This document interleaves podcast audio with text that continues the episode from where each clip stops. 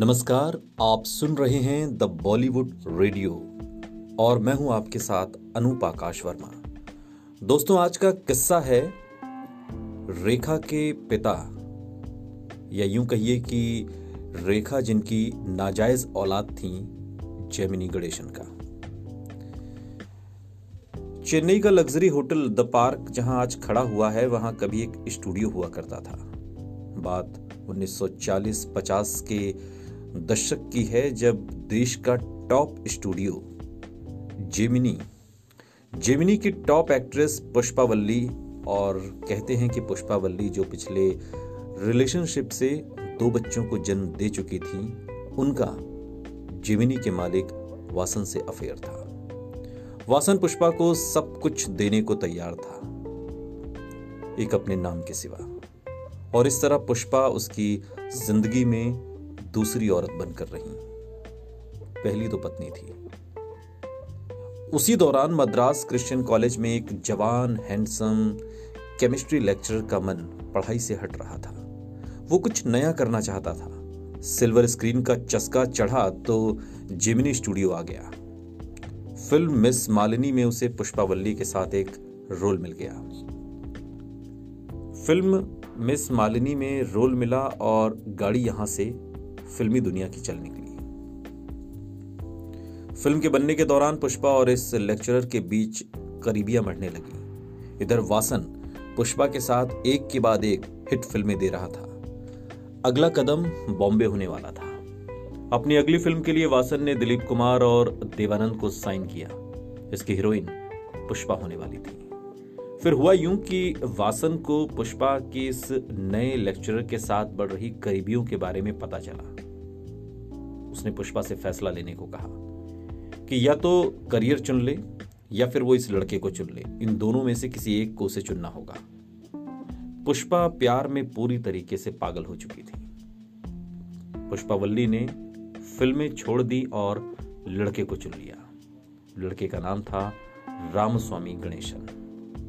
हालाँकि Ganesan Gemini studio छोड़ चुका था, लेकिन उन्होंने स्टूडियो के नाम को अपना नाम बना लिया। और जिस वक्त वो तमिल सिनेमा के सुपरस्टार बने, लोग उन्हें जेमिनी गणेशन के नाम से जानते थे। जेमिनी ने ही सिर्फ़ पर्दे पर मोहब्बत के न सिर्फ़ सौदागर थे, बल्कि असल ज़िंदगी में भी सबको मालूम था कि उनकी एक मुस्कान पर कितनी ही औरतें मर मिटेंगी। उनकी बड़ी बड़ी आँखें किसी भी औरत का दिल जीत लेती थी।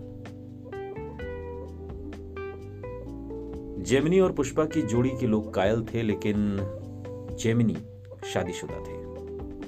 और शादीशुदा जेमिनी पुष्पावल्ली से एक मंदिर में छिपकर शादी कर चुके थे। यह खबर अखबारों में छप चुकी थी, हालाँकि इसका कोई सबूत नहीं था।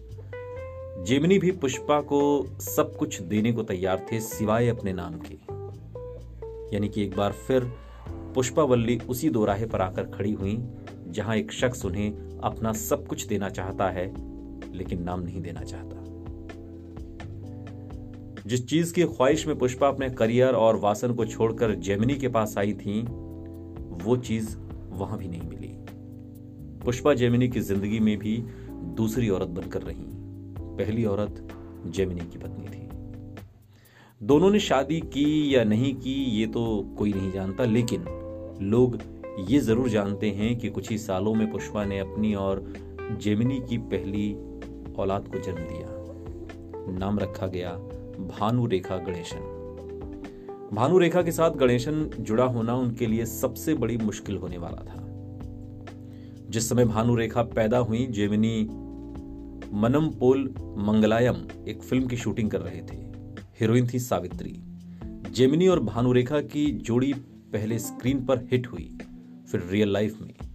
जेमिनी की पुष्पा और उनके बच्चों से फिर दूरियाँ बढ़ने लगी। फिर एक दिन खबर आई कि जेमिनी ने सावित्री से शादी कर ली है। सावित्री अपने नाम के साथ गणेशन लिखने लगी थी। जिस चीज़ के लिए पुष्पा कब से तरस रही थी, वो किसी और औरत को मिल गई थी। भानु रेखा इस दौरान बड़ी हो रही थी। अब वो अपने पिता को केवल अखबारों से जानती थी। इस बीच पुष्पा का अफेयर सिनेमेटोग्राफर प्रकाश के साथ हुआ। दो बच्चे भी हुए।